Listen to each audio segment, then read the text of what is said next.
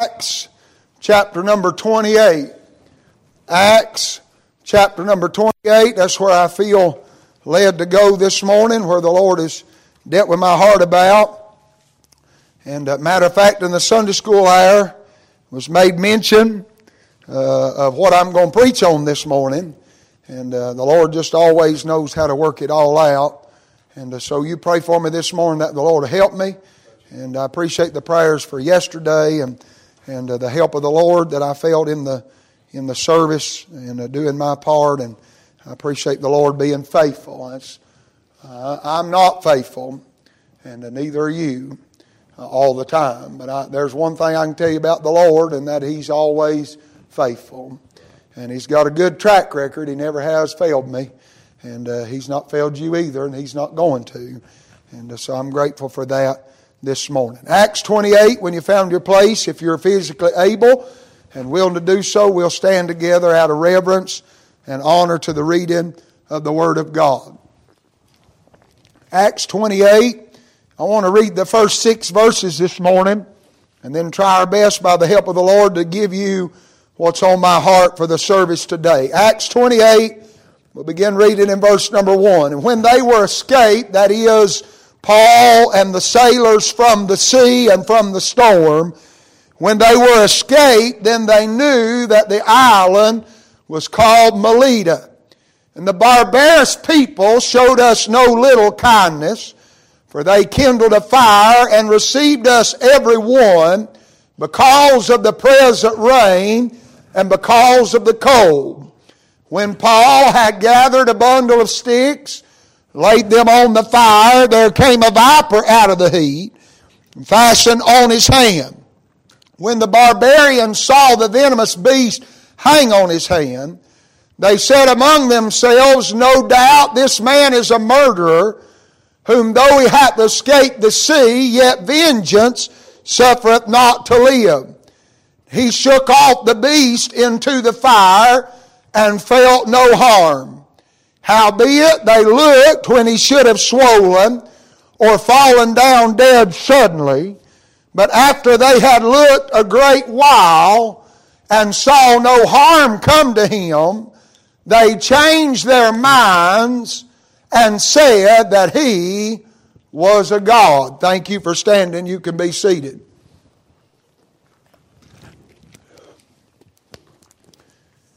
I'm interested this morning if the Lord to help me for just a few minutes and you'd pray for me. Out of verse number six, I want to preach on they changed their minds.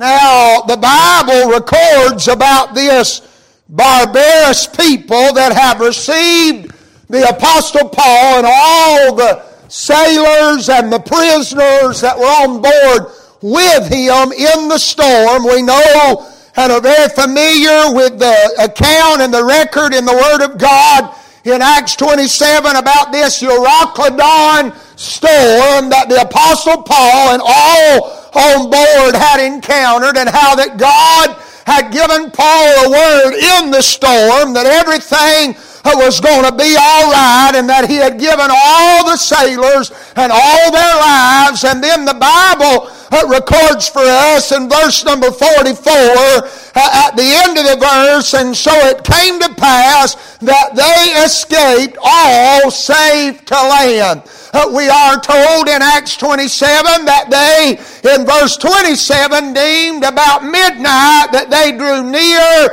to some country. And so this country here in Acts 27 is recorded for us again in Acts 28, and they have figured out where they are and what the island was uh, that they have landed on. You'll uh, remember in Acts 27, they didn't know where they were.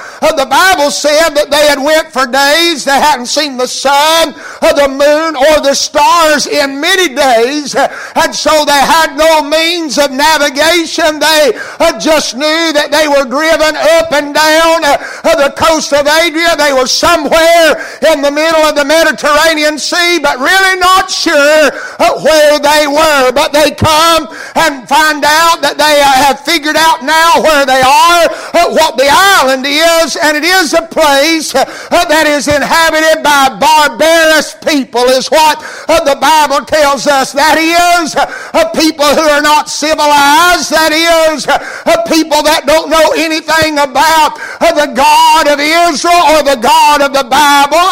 They are a heathen people. But the Bible tells us that they kindled a fire for the Apostle Paul and the sailors because of the rain and because of the cold. Uh, and so the record goes on that Paul, uh, uh, doing his part, gathers a bundle of sticks and puts it on the fire, and there comes a viper out of the and fastens on the hand of the man of God. The, the people, uh, the barbarous people, these people with no understanding about God, look at this and it speaks to them and says, Well, uh, this man must have really done something bad.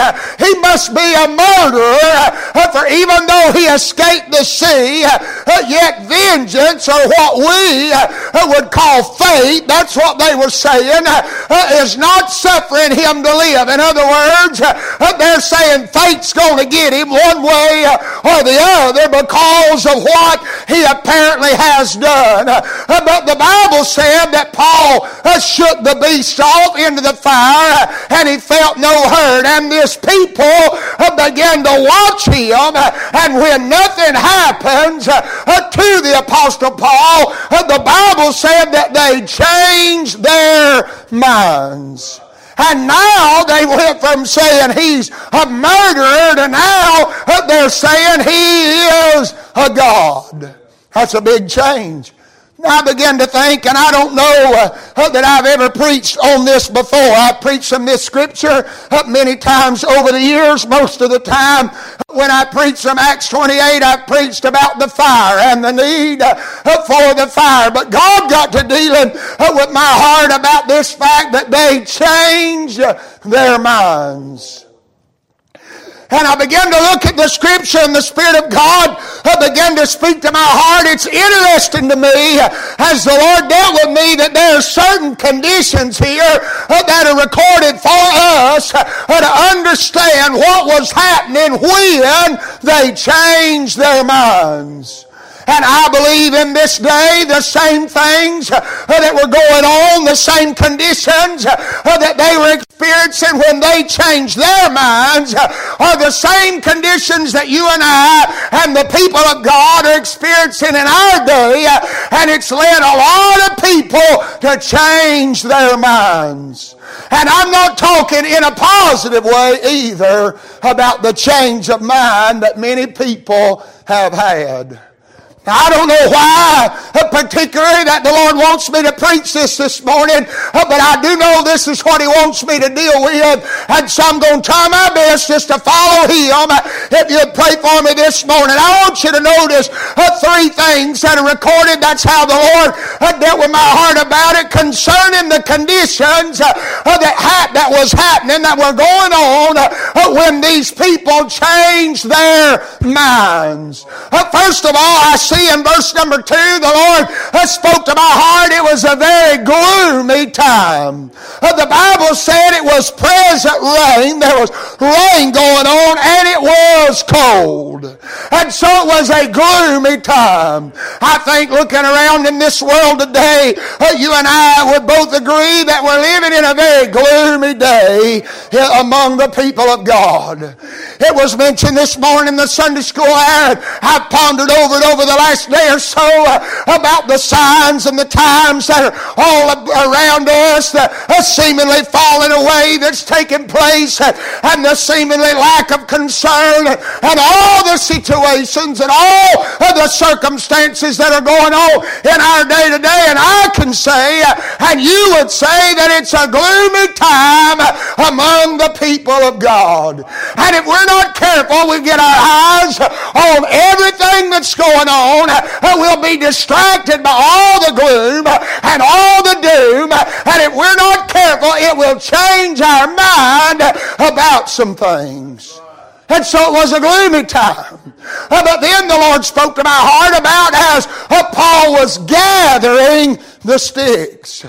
The Bible said Paul gathered a bundle of sticks. And then it tells us, uh, as he was gathering these sticks, that a, a serpent, a viper, uh, came out of the, uh, the heat and put fastened on the hand of Paul. And you say, what are you saying, preacher? I'm saying that looks to me like that Paul's doing everything he should be doing, and yet he got bit anyway.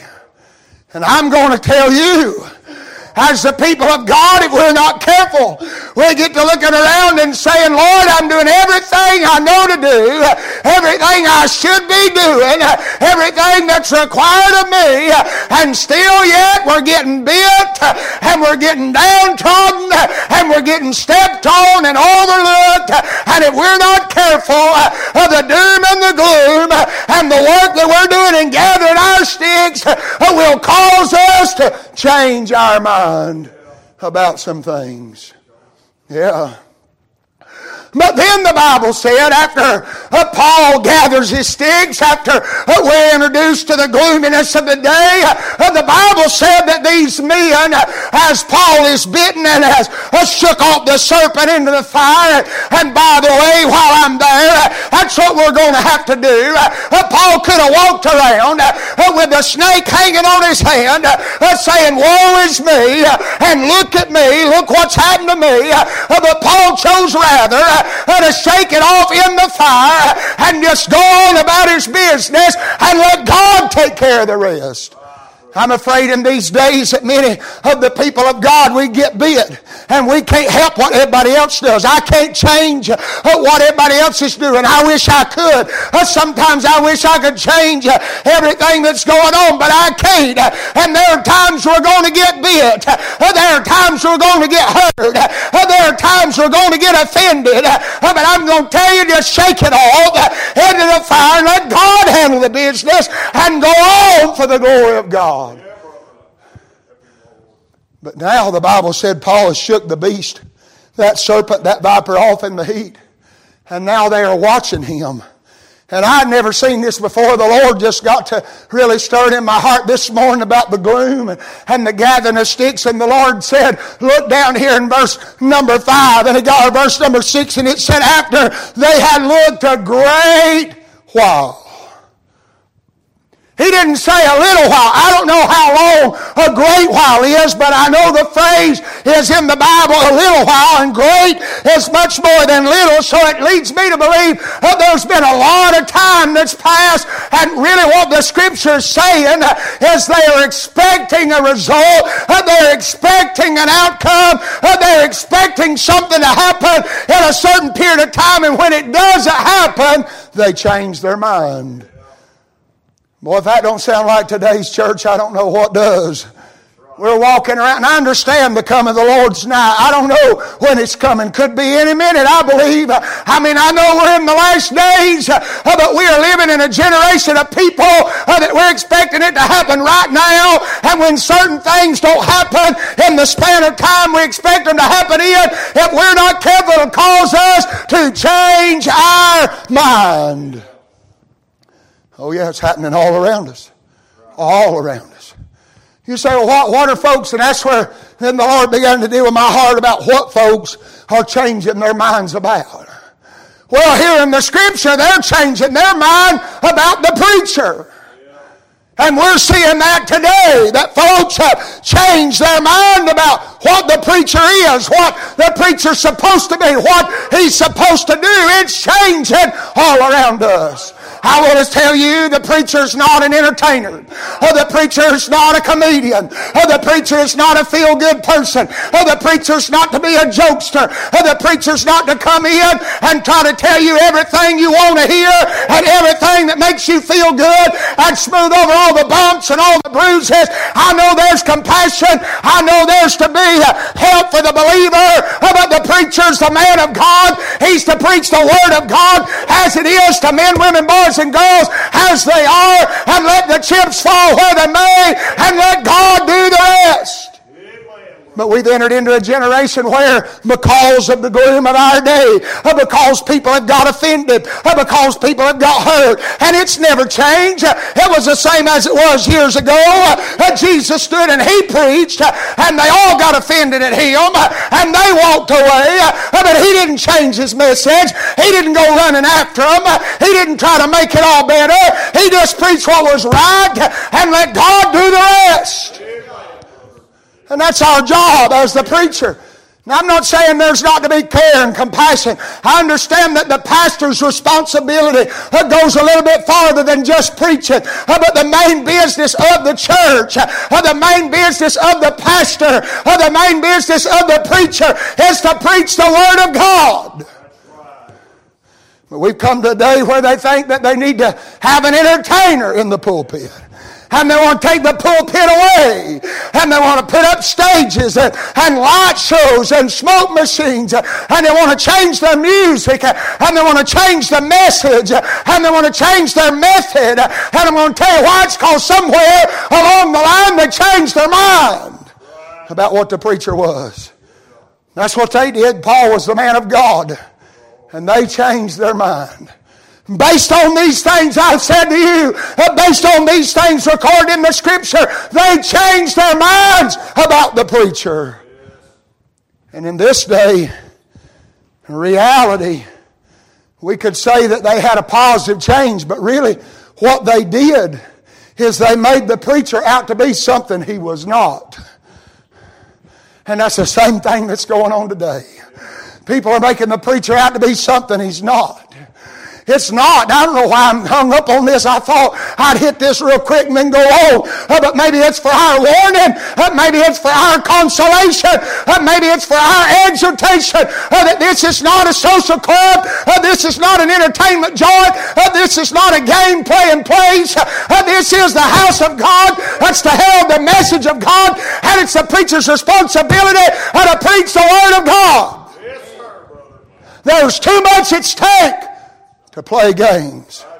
If we are in the last days, and I believe we are, if the gloominess of the days have settled in upon the church, and I believe it is, if we want to take the typology and run it in Acts 27, it's the last storm recorded in the Word of God. It's a type of the church, uh, which leads me to believe the church is going to be in the storm till we get out of here. Uh, and so it's going to take a toll uh, upon the people of God, and that's why the preacher needs to preach the Word of God for our exhortation. That's what Paul charged Timothy. He said, reprove and rebuke. Those things are wonderful and they have to be done. But Paul said, and exhort with all long suffering and doctrine. And so let's keep the preacher as the preacher. Let's keep the preaching as the preaching. It's not a time to tell jokes. Not, and I like to have fun with the best of you. And when we get outside the doors, we'll laugh and joke and go on and have clean fun. Uh, but what goes on behind this desk is holy things, eternal things, powerful things. It's time for preaching and not entertainment in this day. We don't need, and I'm trying to get past this and go on, but I can't. We don't need breakout groups. We don't need games and gimmicks. I'm all for fellowship. I like uh, when we have dinners. I like uh, when we get together, but we're not substituting uh, the preaching the Word of God for that. But that's what's going on in our day. Less and less preaching, giving more and more games, more and more gimmicks, more and more entertainment, more and more breakout groups, more and more this, more and more that. I say we need the preaching of the Word of God. More than we've ever needed it before. We need the preaching of the Word of God. So let's not change our mind about the preacher. And then I'll say, let's not change our mind. And it's already been covered in Sunday school. God was just setting everything up. Let's not change our mind about the power of God in these days. I mean, that's what's happening.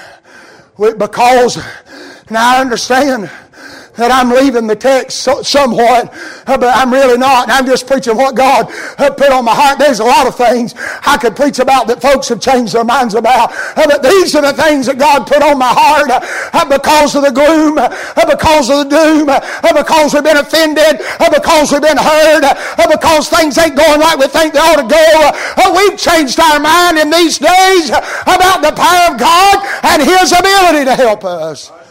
I'll tell you what we've done as a church in these days, we've put God in the box.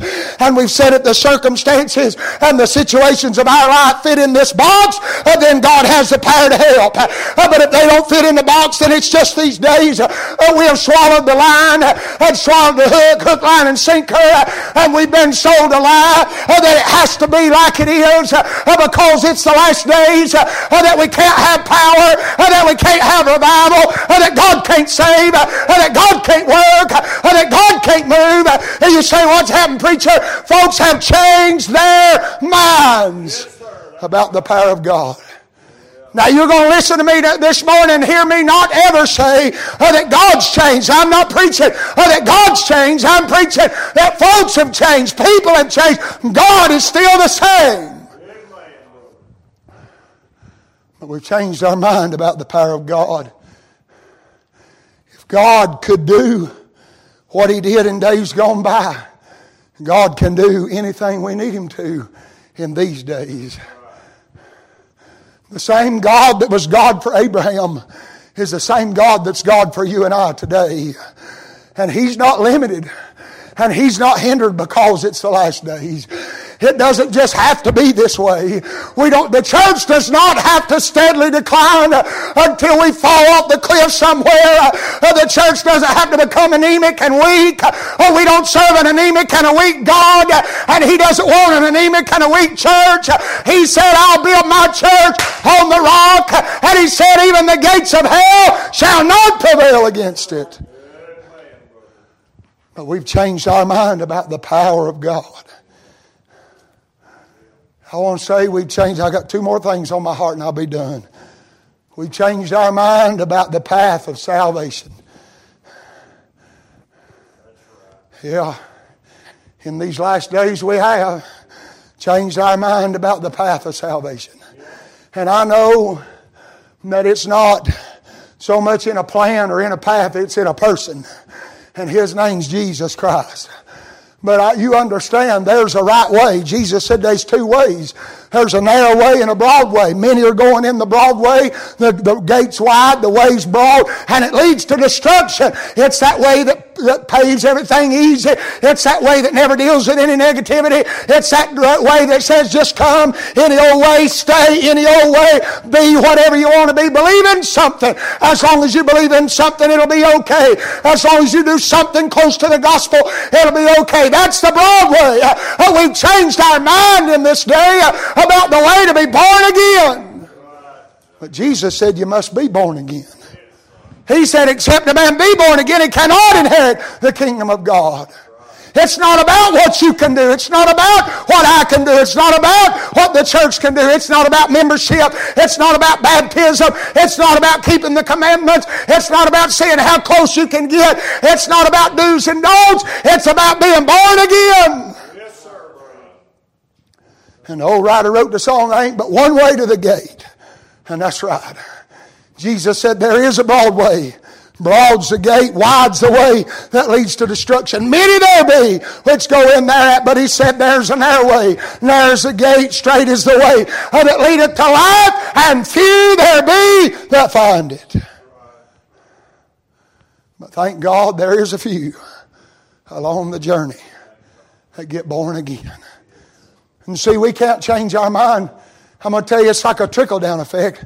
We changed our mind about what the preacher was supposed to be, and then we changed our mind about the power of God, and that's caused us to change our mind about the path of salvation because if we don't have any preaching. Uh, the Bible said it pleased God by the foolishness of preaching and to save them that believe. Uh, he said to the world, them that perish, it's foolishness, uh, but unto us which are saved, we know the preaching of the cross is the power of God unto salvation to everyone that believeth. And so we changed our mind about preaching. So that's caused us to change our mind about the power of God because if there's no preaching and there's no power, then we, we just have to have entertainment and games and gimmicks to draw the crowd. Well, if there's no preaching and there's no power, then there's no conversion. There'll be no salvation. And so if we change our mind about the preaching and we change our mind about the power, uh, then in order to tell folks we still got people coming in, we got to change our mind about how to be saved. It is right. And we're seeing it today. It's happening all around us, up and down the road. Not far from here. I'm not, I'm not glorifying us. I'm not belittling them. I'm just telling you about the day we're in. Uh, the gloom and doom is set on. Uh, people have got offended. Uh, people, Jesus said you'd be offended and many would go away. Uh, he said, will you also go away? Uh, we can compromise. I mean, we can uh, talk about Peter and be bad, bad on him and mad at him all we want to. But Peter said, Lord, to whom shall we go? Where else are we going to get what we can get with you? I would to God the church would look around again and have the realization where else can we go? What else can we do? If not but preach and have the power of God and the right way to heaven. Oh, yeah. Oh, yeah. And then I'll say, and I'm done this morning, folks have changed their mind about the purpose of the church, about what the church is supposed to be. And what the church is supposed to do, and I already kind of covered that, I guess, in the preaching. But we've not come this morning for a social club. We've not come this morning to see or be seen. I understand there's an element of fellowship. Thank God for it. There's, there, it brings joy to my heart to come in and see you here and to be together in the house of God. I believe that's natural. I believe that has to do with the love of the brethren. And the Lord said in His Word in the book of First John, we know we pass from death unto life because we love the brethren. If you don't love the people of God, it's an evident fact something's wrong in your heart. Comes natural. Paul wrote to the church at Thessalonica. He said, You have no need that I write unto you a concerning brotherly love, for ye yourselves are taught of God to love one another. Paul said, it just comes natural. But we've come to the day where the purpose of the church is the purpose of anything else. We treat the church like it's anything else. It's just a place where we come and we gather. And there, there's a ditch on either side here. I want you to hear me, and I'll be done. There's one crowd, and we can be real hard on them that, that think the church is just a place for entertainment and like a club or a, an organization where we come in we send our kids out here and let them play and have fun and, and uh, we go over here and this group goes over there and there's no unity and there's no God and, and there's no power and there's no spirit, at least not the right spirit. And we can throw off on them all day long, but then there's a ditch on this side where church is just a routine and it's just something we check off on Sunday morning, and it's just a drudgery and a dread. And I mean, we're like robots coming into the service, and we, we got our formal checklist, and we come in and we sing two or three songs, and we check that off, and the Sunday school teacher gets up, and we check that off, and we sing a little more, and we check that off. We might pray a time or two, and we check that off, and the preacher gets up and tries to preach, and he hollers, and he sweats and slobbers, and we check that off, and we go home giving ourselves a pat on the back because we feel like we've done done God a service by coming to the house of God. That's not the purpose of the church. It's not the purpose of the church. And in reality, in reality, the purpose of the church is for the people of God to come together and for our spirits to be united with Him and for us to get our eyes on Him and for us to worship Him. Uh, because we have, we don't come here to serve, we serve out there. And we come here to worship and we come here to be exhorted and we come here to be strengthened and we come here to join together and we come here to lead better and we come here to see souls saved and we come here to do His bidding and we come here to get what you can't get anywhere else on earth should not just be a checklist. I know we all have bad days. I know there are days all of us have to bring ourselves to church. I know there are days some of us don't want to come. I understand that. It's living in the flesh. Oh, but I've had them days oh, when I've come and it was just a drudgery and then the Holy Ghost came by and helped my heart and I went out better than a cup. You say, why? That's the purpose of the church. You can't get anywhere else what you can get here. Now I understand that every once in a while, and I'm done, about done this morning. I understand every once in a while we need some time apart and we need a vacation. There's nothing wrong with that. I don't think we need five or six or seven a year, but we do need a vacation every now and then. But I'm going to tell you, you can't find anywhere else what you can find at church. You can go up and all up and down the east coast, the west coast, and everywhere in between. You can go the most northern place you can go, go the most southern place you can go. You're not going to find anywhere what you can find in the church. And I believe, and I'm making that statement, I believe that if you know where God puts you, and you're a part of a local church and part of a local body, I'm not so sure that you'll get anywhere else what you'll get in your place at your church. I'm not saying we can't go to other churches at times. I understand there are special services. I understand there are things going on. I understand at times we move our service to support another meeting and be with another local church, a sister church, and all that's great and wonderful. Uh, but I'm telling you, when service is going on at your local assembly where you have a place, if we get in our place, we'll not get anywhere else. What we'll get in our place at our church. I believe that's right. I believe we lost sight of that. I believe that many have. And they've said uh, that they can get what they can get in the church. They can get it online. They can get it on. I thank God for resources when we can't be here. Thank God for resources when we're sick. Thank God for resources uh, uh when trouble comes. Thank God uh, for resources to reach those who can't get here. Uh, but I'm going to tell you, you can't get anywhere else by any other medium. Uh, by what you can get being in person in the house of God in your place. Because that's the place God put you in the body for you to function. And you can't function outside your place. Not as well as you can in your place. I'm afraid in these days, and I don't know if you've got anything out of it this morning, but I know it's what I was supposed to preach. I know in these days a lot of folks have changed their mind.